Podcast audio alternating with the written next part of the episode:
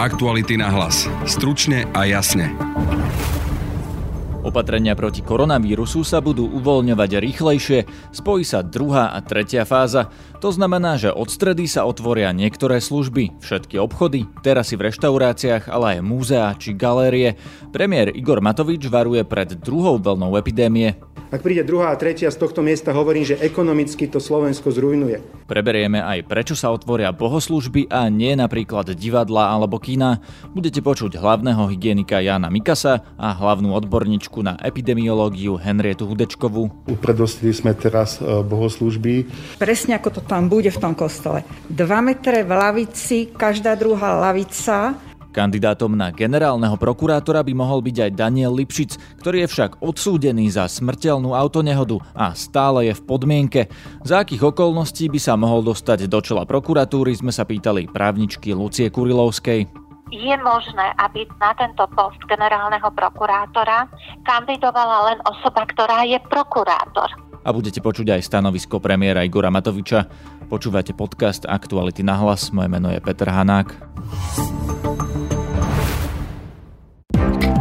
Som Laura Kelová a sledujem pre vás kauzy aj súdne spory s Marianom Kočnerom. Chceme naďalej odhaľovať rozkrádanie a chrániť naše peniaze.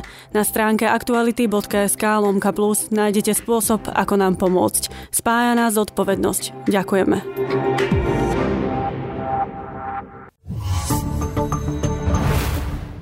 Slovensko sa začína otvárať a to rýchlejšie ako bol pôvodný plán.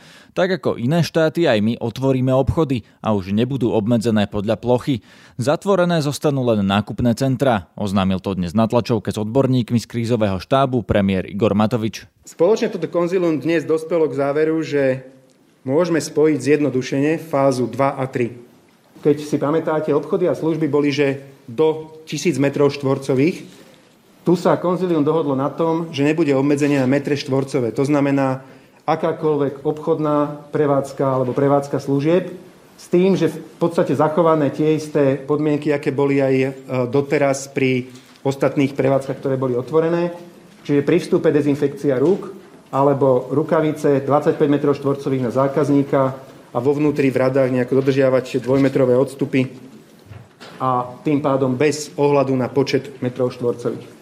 Otvárajú sa aj kaviarne, reštaurácie či bary, avšak iba ak majú vonkajšiu terasu. Do druhej a tretej fázy patria aj galérie či múzea.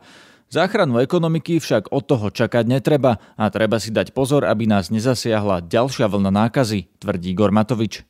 Slovensko utrpolo obrovské ekonomické straty a dnes aj trpí ekonomickými stratami, najmä preto, že si zahraničné krajiny od nás neobjednávajú tovar, ktorý na Slovensku vyrábame.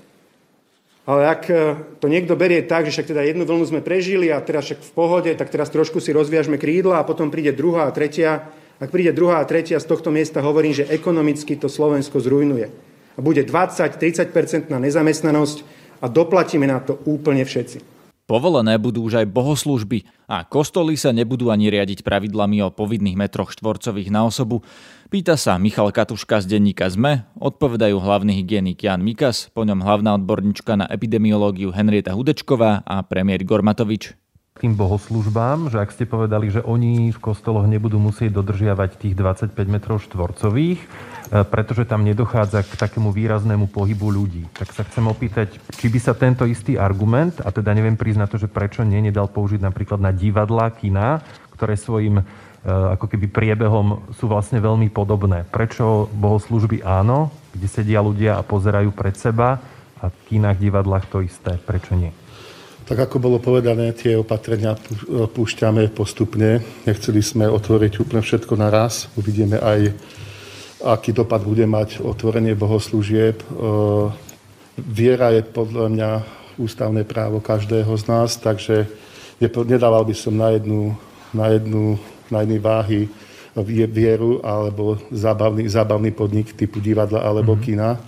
Takže upredostili sme teraz e, bohoslúžby. E, máme prísľub aj od konferencie biskupov Slovenska, že upovedomia veriacich že budú tieto, tieto opatrenia dodržiavať, tak dúfame, že, sa, že tak aj bude. Preto sme išli postupným systémom, otvorili sme teraz bohoslužby a na budúce ak, ak to epidemiologická situácia dovolí, sa budeme venovať aj kinám a divadlám. Samozrejme tiež nastavíme určité opatrenia, približne tie 2 metre budú pravdepodobne aj tam a potom by sa uvoľnili aj tieto zariadenia. Pán Ešte pani Hudečková chce doplniť. Ešte pani Hudečková doplniť. Možno, že vás zaujíma teda presne, ako to tam bude v tom kostole. 2 metre v lavici, každá druhá lavica a na voľnom priestranstve vyznačené nejakou značkou miesta, kde budú stáť ľudia, aby boli vo všetkých smeroch 2 metre od seba.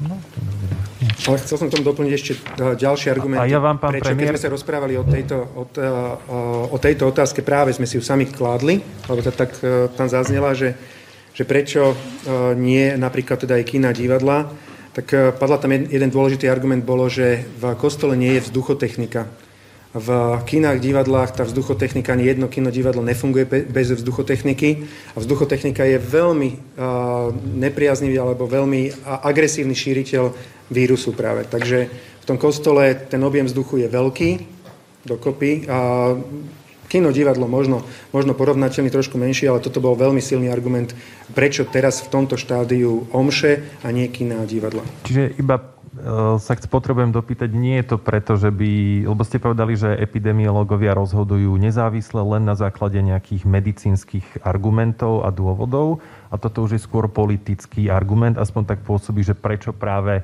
pán Mikas to vlastne povedal, že ústavné právo je viera a ísť do kostola, kultúra je zábava.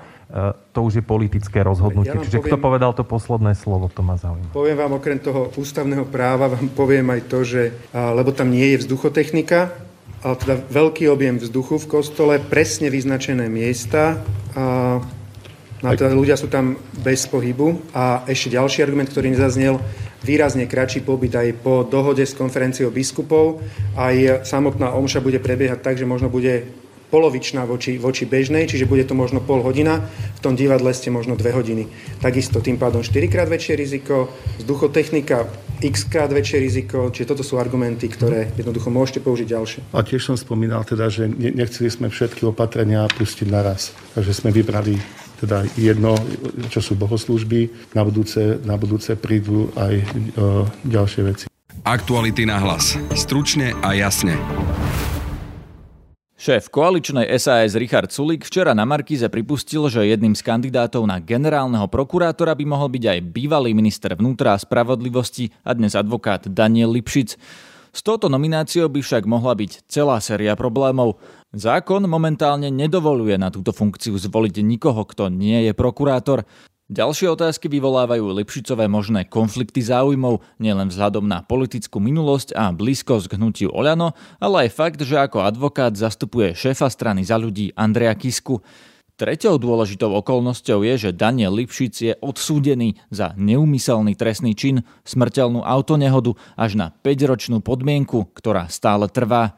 Rozprával som sa o tom s expertkou na trestné právo Luciou Kurilovskou z Akadémie policajného zboru za súčasne platného zákona, tak ako je ustanovený, tak je možné, aby za generálneho prokurátora alebo na tento post generálneho prokurátora kandidovala len osoba, ktorá je prokurátor. Ďalšia vec je, sa tam vyžaduje bezúhonnosť. Ale v podstate za bezúhonnosť sa môže považovať alebo považuje sa aj keď ide o, o spáchanie trestného činu, ktorý ktorý bol nedbanlivostný alebo ktorý je nedbanlivostný a bola uložená podmienka, čo v tomto prípade je takto stanovené, respektíve vieme o tom, že tam prebieha ešte vždy podstate vždy je odsúdený v zmysle toho, že má, ustan- že má uloženú podmienku. A mm, z hľadiska možno takého, takého, neviem, z hľadiska takého možno etického by to bolo zvláštne, keby bol konečnom dôsledku, napríklad keby bol zmenený zákon, že by mohol byť zvolený a potom následne menovaný prezidentkou republiky, tak by ho vždy kontroloval probačný úradník. Čiže generálny prokurátor by bol pod dohľadom probačného úradníka. Trochu anomália. Ale keď to Čo to znamená, prosím vás, ten dohľad probačného úradníka, ako by to vyzeralo? Mm, tak sa musí hlásiť u probačného úradníka. Neviem, ako sú tam stanovené podmienky. Môže mať uložené aj určité povinnosti a obmedzenia. To probačný úradník kontroluje. A to každý, kto je v podmienke, má, má toto? Kont- môže a nemusí. Ale ja vychádzam z takých bežných skúseností, že väčšinou podmienku kontroluje probačný úradník. To znamená, či sa tá osoba či sa tá osoba správa tak, že nejakým spôsobom sa nespráva protiprávne. Probačný úradník potom vypracováva správu po už odpíkaní alebo potom, keď časovo prejde podmienka, tak vypracováva správu, ako sa tá osoba správala, či neporušila zákon, či sa nedopustila aj napríklad určitých priestupkov, lebo súd sa potom musí rozhodnúť o tom, že sa osoba osvedčila. Čiže hm, to sú také skutočnosti, ktoré trochu spôsobujú možno určitý handicap v nazeraní na, na osobu generálneho prokurátora alebo na kandidáta, keby mu vždy ešte tá podmienka plynula. Spomenuli ste tie etické otázky, no kto je kompetentný ich posudzovať? Je to, no, mm, viete, opýtam je sa takto, je to parlament, ktorý ho bude voliť, e, poslanci, alebo napríklad aj prezidentka môže povedať, že nevymenujem generálneho prokurátora, pretože je to vlastne odsúdený človek, ktorému ešte trvá trest? Myslím si, že môže. Vieme už, že ústava hovorí, že na návrh Národnej rady prezident menuje generálneho prokurátora. Ale vieme, že táto dikcia zákona čiže, čiže ústavy už bola prelomená v zmysle výkladu, že už, už sa stalo, že nebol vymenovaný generálny prokurátor, respektíve tá osoba, ktorá bola navrhnutá Národnou radou. Čiže predpokladáme z toho, že jednoducho môže aj, keď bude Národnou radou zvolený, môže aj prezident, čiže prezidentka momentálne môže povedať, že že nevymenuje tohto generálneho prokurátora alebo túto osobu ako generálneho prokurátora, preto podľa, pretože podľa jej názoru nesplňa všetky kritériá, ktoré by, ktorými by generálny prokurátor mal disponovať. Ale hovorím, hovorím čiste teoreticky, aj teda samozrejme s praktickými skúsenosťami. Vieme, že sme také príklady mali Takže len sa zamýšľam nad tým, nechcem, aby to vyznelo, že mám niečo proti osobe pána Lipšica, lebo to rozhodne nie. Ale čiste teoreticky, keď sa bavíme, keby išlo o osobu, ktorá, voči ktorej predbieha, prebieha ešte trestné konanie, čo teda prebieha, keďže podmienka trvá, tak je tam určitý takýto handicap.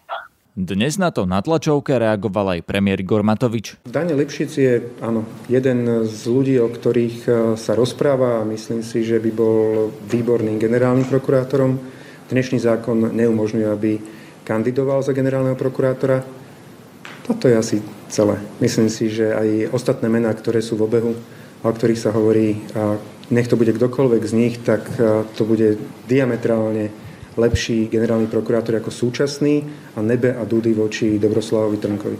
Na konci tlačovky dnes Igor Matovič upresnil aj to, že zákon sa bude meniť a kandidovať tak zrejme bude môcť širší okruh ľudí než len prokurátori. Na dnešnom podcaste spolupracovali Denisa Hopková a Lucia Babiaková. Zdraví vás Peter Hanák. Aktuality na hlas. Stručne a jasne.